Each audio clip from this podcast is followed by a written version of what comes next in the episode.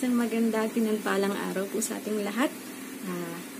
Ngayong araw po, ang tatalakayin po natin ay ang bagong buhay o ang new life in Christ na mababasa po sa Colossians 3 verses 1 to 4. Bago po ang lahat, samahan niyo po ako na manalangin.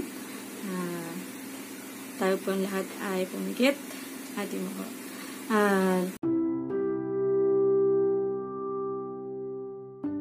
Panginoon, kami po ay nagpapasalamat sa araw na ito, Panginoon, sa biyayang binigay mo sa amin, Panginoon, sa pag-ibig at sa pagmamahal mo sa amin, Panginoon. Tinataas ka namin at tinadakila, Panginoon. Lord, marami pong salamat sa opportunity na binigay niyo sa amin, Lord, na kami po ay muling makapag-aral ng iyong mga salita, Panginoon. Nawa, Lord, gamitin niyo po ako bilang inyong instrumento upang maibahagi sa iba ang iyong mga salita, Panginoon. Gabayan niyo po kami sa pag-aaral na ito, Lord, at mga salita mo nawa ay tumimo sa aming mga puso't isipan, Panginoon. Ganon din po, Lord, na gabayan niyo po kami na mga salitang itong aming pag-aaralin, Panginoon, ay aming magamit sa aming buhay sa pang-araw-araw, Panginoon. Lord, humihingi rin po kami ng kapatawaran, Lord, sa aming mga pagkukulang, Panginoon. Pakalinisin niyo po kami at kaming karapat-dapat, Lord, sa pakikinig at pag-aaral ng iyong salita, Panginoon. Lord, tinataas din namin sa iyo, Lord, ang mga nangyayari po sa panahon na ito, Lord, sa mga may sakit, Panginoon. Tinataas po namin sila sa iyo, Panginoon. Sa mga naapektuhan po ng COVID-19, Panginoon, tinataas po namin sila sa inyo, Panginoon. Kayo po ang mag-extend ng inyong mga kami, Panginoon, upang sila po ay gumaling, Panginoon, at mga kabuhayan na naapektuhan, Panginoon. Kayo rin po ang tumulong sa kanila, Lord. Bigyan niyo, nawa po, Lord, mahahanap nila ang comfort sa inyong mga kami, Panginoon. Huwag mawala ng pag-asa, Panginoon, sa mga kaganapan ito. Ganun din po, Lord, ang mga naganap sa ibang bansa, Panginoon, kagaya po ng explosion sa Lebanon, Panginoon, sa mga taong naapektuhan po sa lugar na yun, Panginoon. Kayo po ang nawa gumabay sa kanila, Panginoon. Tilihin niyo pong ligtas sila sa mga susunod pang mga araw, Panginoon. Alam po namin ng mga dahilan kung bakit po napahintulutan ng mga gantong pangyayari, Panginoon.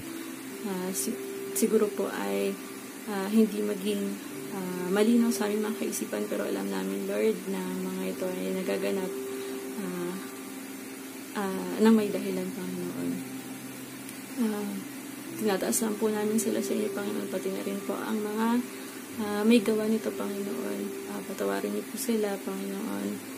At nawa po, Lord, matouch ang kanilang mga puso't isipan, Panginoon, na itigil ang mga bagay na itigil nila ang mga bagay na ito, Panginoon.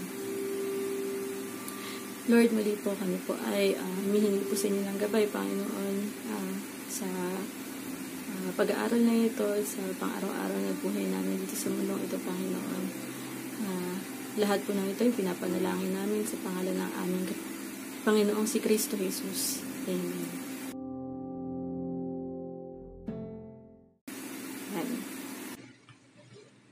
Ngayon naman po ay samahan niyo ako sa pag-awit. Awitin po natin ang Lead Me to the Cross.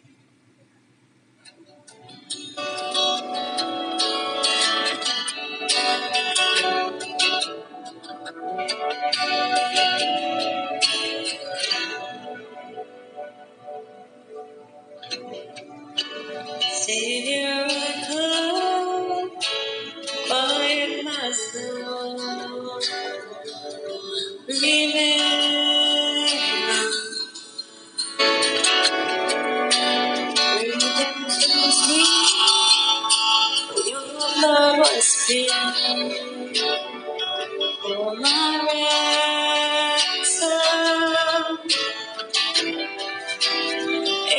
nothing I once did. I'm counting on your souls. Lead me to the cross where your love will end. Bring me to my knees, Lord, and lay me down. Rid me of myself, for I belong to you. Oh, lead me. Lead me to the Now you're risen.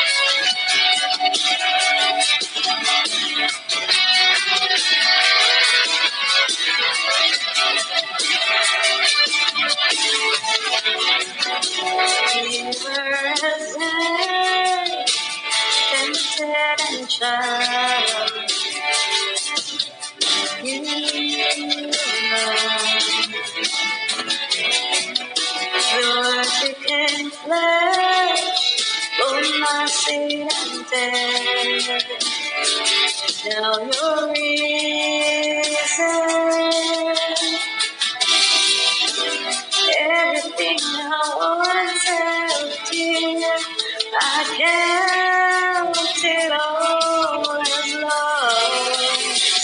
Lead me to the cross where your love poured out. Bring me to my knees, Lord, and lay me down. Myself, I belong to you.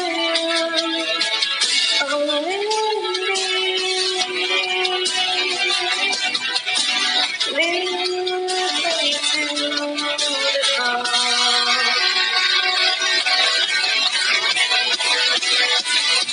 to your heart. Lead me to your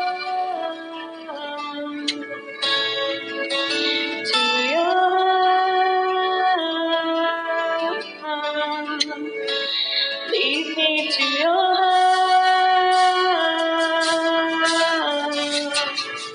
Lead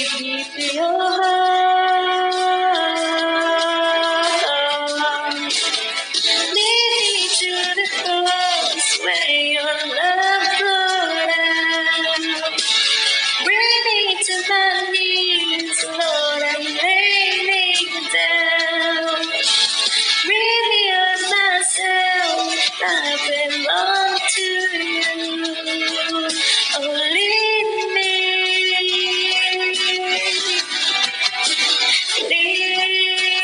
to the cross. Ngayon naman po, samahan niyo akong basahin ang ating e-text o ang ating tatalakayin sa hapon na ito. So, buksan po natin ang ating mga Biblia o tingnan nyo na lang po ang nasa screen. Colossians 3 verses 1 to 4. Sabi po dito, "If then you have been raised with Christ, seek the things that are above, where Christ is, seated at the right hand of God. 2.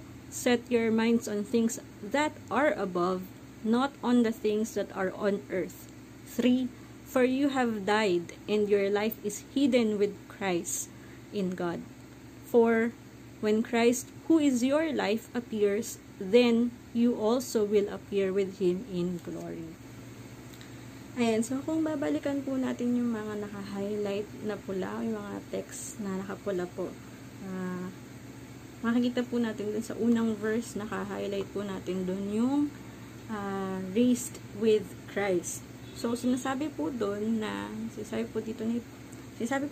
na tayo ay isa na sa ating Panginoong Diyos. Tayo ay part na ng katawan ng ating Panginoong si Kristo. Diba? Remember po nung John 3:16, sabi po doon, "For this is how God loved the world. He gave His beloved Son so that everyone who believes in Him may not be lost but have eternal life." So, simula po nung sinacrifice po ni God ang kanyang nag-iisang anak na si Jesus, napatawad po ang ating mga kasalanan at tayo po ay nabuhay na muli sa ating Panginoong Diyos. So tayo ay we were born again through Jesus Christ. Ayan. So, sinasabi po dito na we should seek the things above, diba? So, we should think alike with Christ. Kasi paano ba yung naging mindset ni Christ nung nabubuhay pa siya dito sa earth, diba? Ang kanyang focus ay ma-fulfill ang kanyang task. Ma-fulfill ang salita ng Panginoon. And dapat ganun din daw po tayo. Ganun din daw ang ating maging mindset, ganun din ang ating maging thinking. Ano ba yung sinasabi doon? Where Christ is, diba? Sabi niya, seated at the right hand of God. So, ano ba nire-refer dito? Ito yung lugar kung saan talaga belong ang children o ang mga anak ng Diyos. And so, sa verse 2, sabi po dyan, inulit niya, diba? Kasi sa verse 1 nakalagay, seek the things above. Sabi naman po sa second verse ay set your minds on things that are above. Yun, sabi po dito ni Paul o ni Pablo, nire-reiterate niya po dito na dapat hindi po mawala ang ating focus bilang mga follower ng ating Panginoong si Jesu Kristo. Ayan, we must aim and seek the favor of God. Hindi daw po dapat tayo nakafocus sa mga bagay-bagay dito sa mundo. Kasi dito sa mundo, diba, makokontrol tayo eh. Makokontrol ang pag-iisip natin ng mundong to. Siyempre, nandyan yung yung mga sasabihin ng lipunan, saang school mo gusto mag-aral, saang kumpanya ka papasok.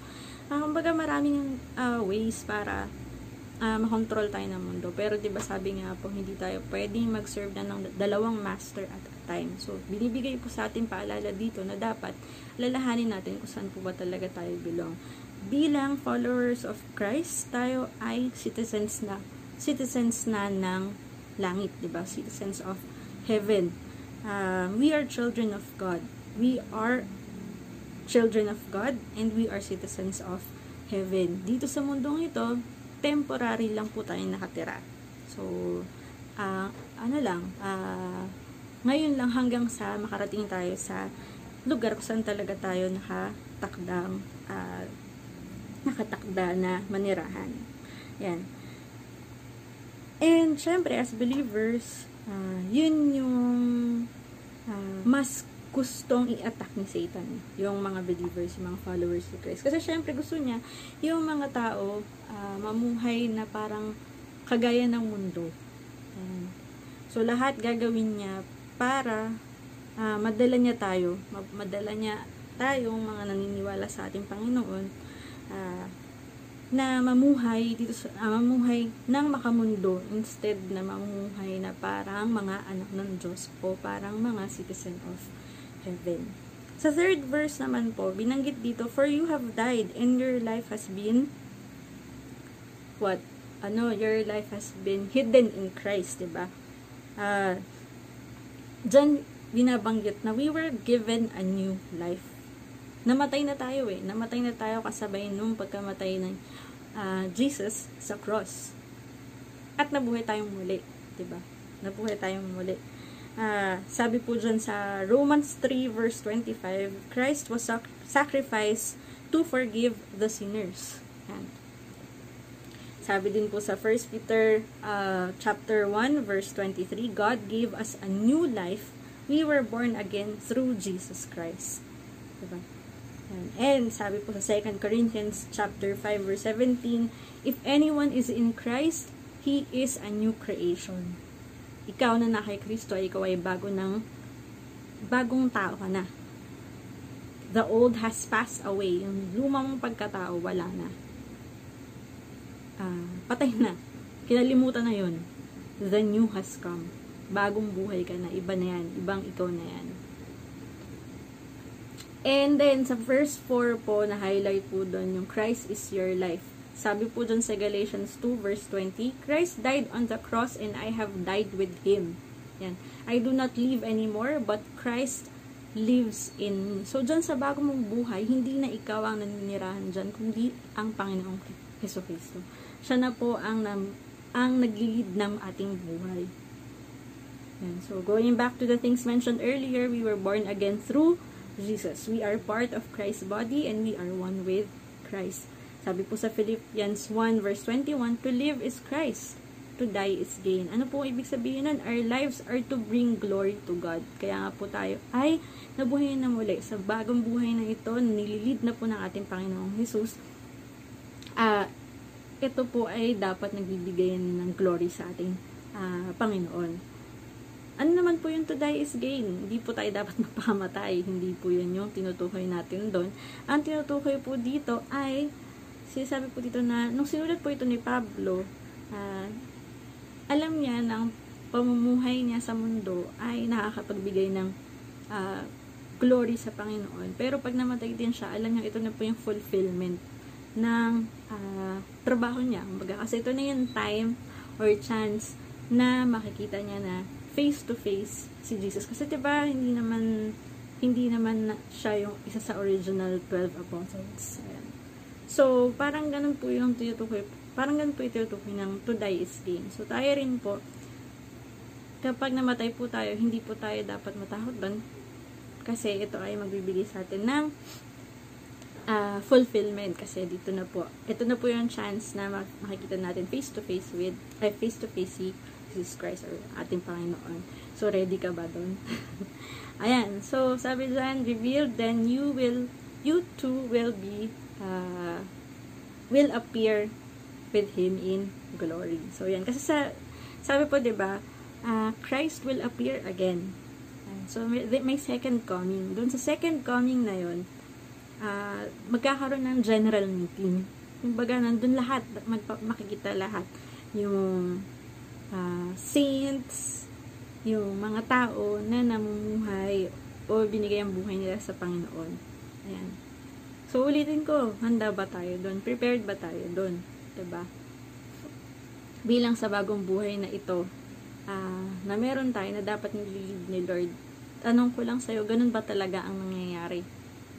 Ganun ba talaga ang ginagawa natin? Pinapalid ba natin ang buhay natin sa ating Panginoon? Ngayon, syempre, yan yung challenge. Yan yung challenge. How to aim or seek how God called us to think. So, dyan po tayo mag-focus sa Colossians 3 verse 2. Setting our minds on things above, not on the things that are on earth. So, ano po to? We must develop a heavenly mindset. And so there are several ways on how to develop a heavenly mindset. Pero bibigyan ko lang po kayo ng apat. Siguro ito po yung mga basic na or mga tips na pwede po nating gawin. So number 1 is impress the scripture in our hearts. Babasa po natin sa Deuteronomy 6 verses 6 to 9. So dalawa po ang ginamit ko na version dito. Yung English Standard Version tsaka yung New Living Translation. So, sa verse 6 to 7, ang ginamit ko po dyan ay ang English Standard Version. So, sabi po dyan, and these words that I command you today shall be on your heart. You shall teach them diligently to your children and shall talk of them when you sit in your house and when you walk by the way and when you lie down and when you rise. So, ano po yung ibig niyan sabihin? Meron po akong hinighlight dyan na text, yung word na teach and talk. Pero first po, dapat po natin tandaan, sabi po dyan, impress the scripture in our hearts. So, it should be, or this commandment should be in our heart. So, yun nga po. Yung una, naka-highlight dyan ay teach. Every Christian is called to be a teacher. Maniwala po kayo sa hindi, lahat ng Kristiyano ay tinawag po para maging guro o para magturo. Bakit? Paano ang sabi yun? Kasi po, diba syempre, kapag po tayo ay napakinig ng salita ng Diyos, hindi naman po natin yun pinapasok sa kanang tenga tapos lalabas po sa kabilang tenga. Ito po ay ginagawa natin sa ating, o ina-apply natin sa ating buhay. At sa pag-apply nito ay pinapakita natin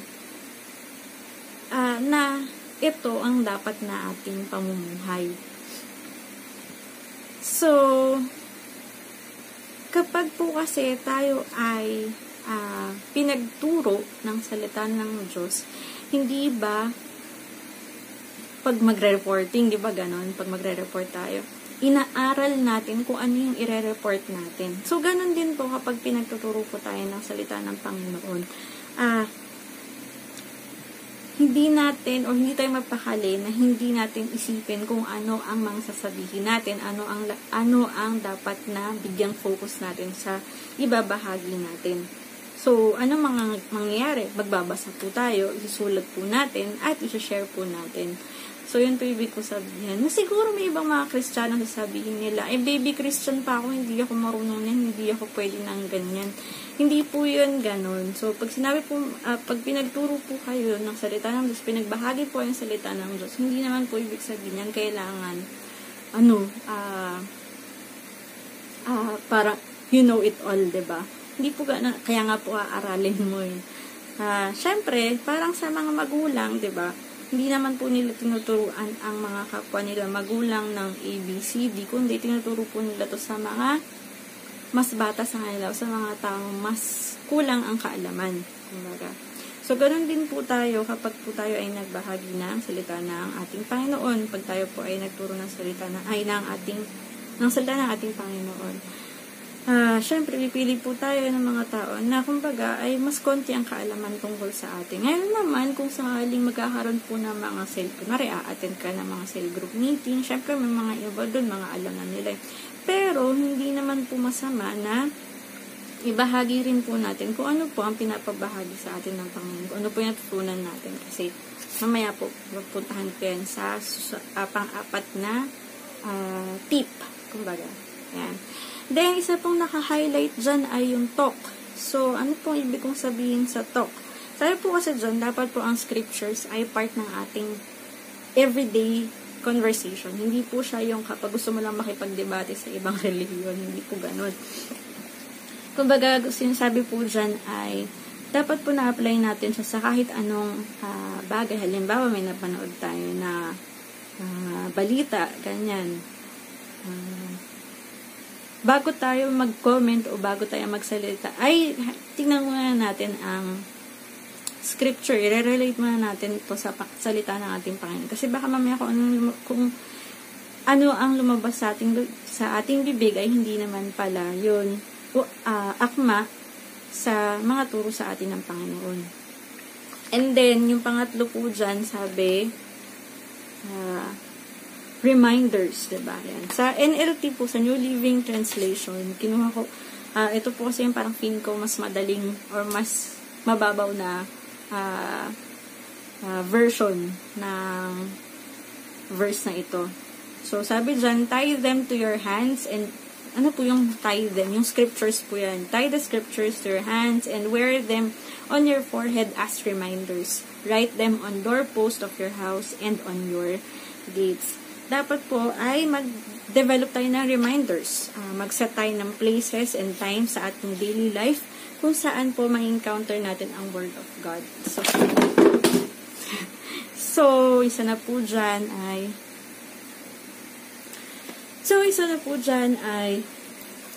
yung mga paintings, diba? Yan, sa mga coffee shops or kahit sa bahay. Pwede po tayo maglagay ng mga salita ng Panginoon sa ating mga bahay, mga paligid natin. Para mag-serve na reminder po sa atin, diba? Sa mga ganap sa ating buhay. Yung iba nilalagay po nila sa jewelry. Yung iba po makikita po natin sa Facebook. May mga iba nag-share sa mga Facebook profiles nila na mga Word of God. Hindi po siya yung, as in, yung long text, pero naglalagay po sila doon ng mga quotes, parang ganun. Okay. So, gumamit po tayo o maggawa po tayo ng paraan na dapat makaka-encounter tayo ng mga salita ng ating Panginoon. Ayun. Then, bakit? Kasi madali po tayong madistract. Madali po tayong madistract ng mga bagay-bagay. Kaya dapat ay may constant reminder tayo ng salita ng ating Panginoon. So, saan pa po tayo pwede maka-encounter ng salita ng ating Panginoon. So, yan, yung mga panalangin, sa pagpipray po natin, yan, sa mga meetings, yan, yung mga accountability meetings, small group, cell group, ganyan. Sa service, syempre, Yun nga, yung binanggit ko kanina sa mga paintings, yung mga pinopost po sa dingding ng mga salita ng Panginoon. Yan.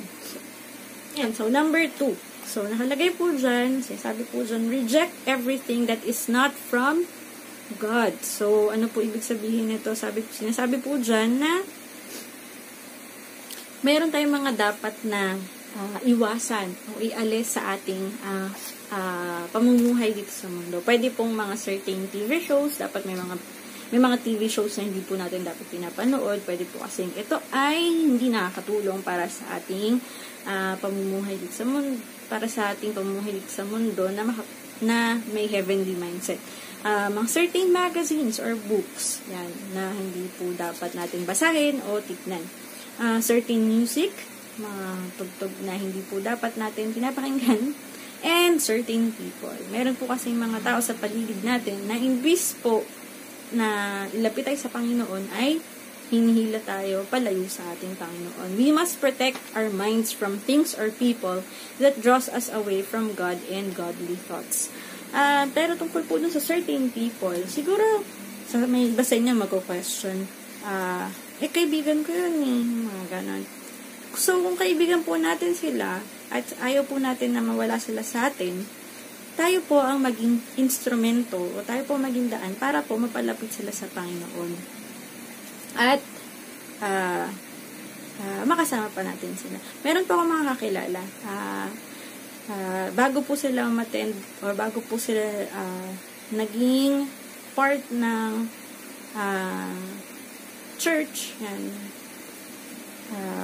bago po sila nag-surrender ng kanilang buhay sa Panginoon. Yun, ganun po ang kanila pong pamumuhay ay makamundo. So,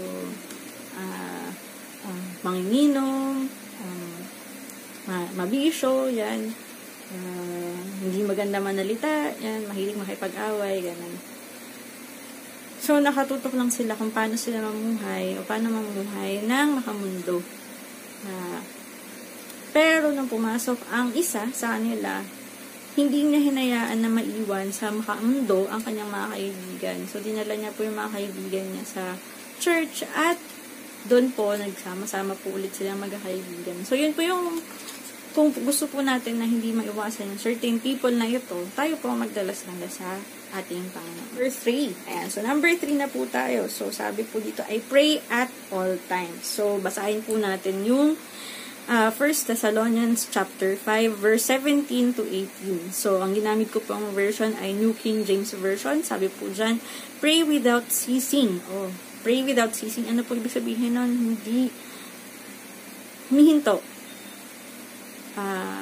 Not stopping at any time. So, sabi po dyan, in everything give thanks, for this is the will of God in Christ Jesus for you. Remember, we are already united with Christ.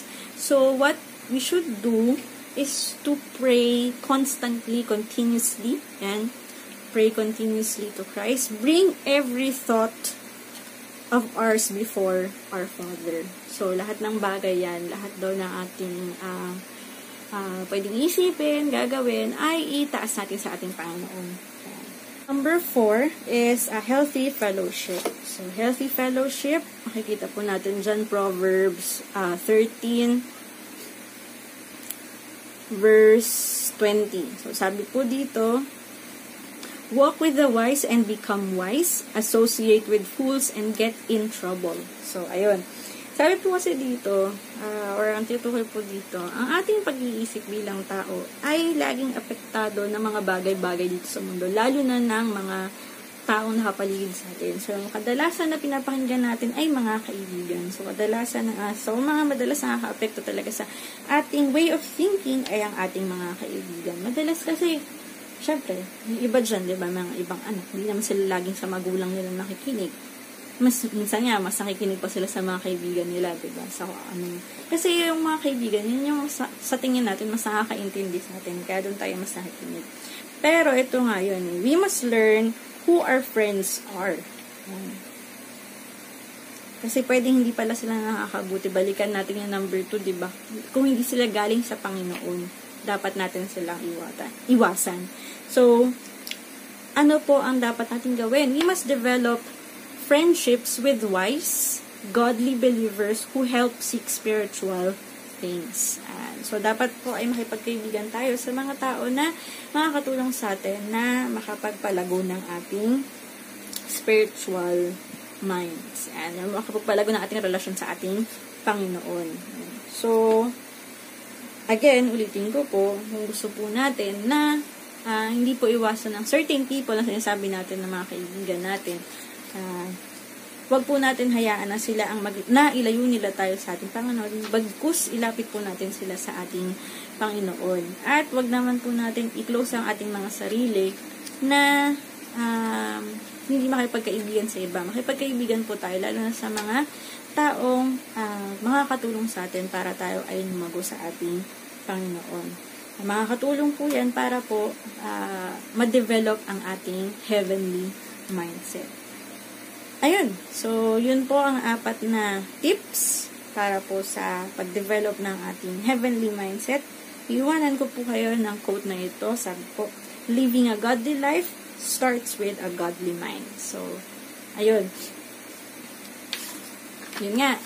Kung gusto natin mabuhay na ayon sa ating, ayon sa kagustuhan ng ating Panginoon, ayon sa gustong pamumuhay ng ating Panginoon para sa atin, tayo po ay simulan po natin ito sa pag-iisip kung paano po mag-isip ang ating Panginoon. So, paano po tayo dapat mag-isip dito sa mundo na hindi nag-iisip bilang taong naninirahan lang sa mundo. So, maraming salamat po sa pakikinig. Babalik po kami sa susunod na Lunes para sa next sharer po natin. Magiging share po natin nun ay si Elaine. Ayan, si Sister Elaine. So, siya naman po ang inyong makakasama. Ayun, so, sa pagtatapos po ng sharing na ito or ng teaching na ito, tayo po ay muling manalangin sa ating Panginoon. Ayan, Panginoon, maraming salamat po sa biyaya na ibinigay niyo sa amin, Panginoon, sa pagkakataon na ito na binigay niyo upang kami po ay makapakinig, makapagbulay-bulay ng iyong salita. Lord, nawa po lahat ng mga nabanggit sa video na ito ay makatulong sa ating mga tagapakinig. Magamit po nila ito sa kanilang araw-araw na pamumuhay dito sa mundo, Panginoon. Salamat po, Panginoon, sa lahat-lahat ng iyong binigay sa amin, sa inyong pag-iingat, sa iyong pagmamahal, sa iyong pag-secure sa aming mga buhay dito sa mundong ito, Panginoon. Maraming salamat din po, Panginoon, dahil ginagamit niyo kami na maging instrumento mo sa iba pang mga tao, Panginoon. Lahat ng bagay na ito ay tinataas namin sa iyo, Panginoon, sa pangalan ng aming Panginoong Kristo Jesus. Amen. Amen. Amen. So, salamat, brothers and sisters. God bless.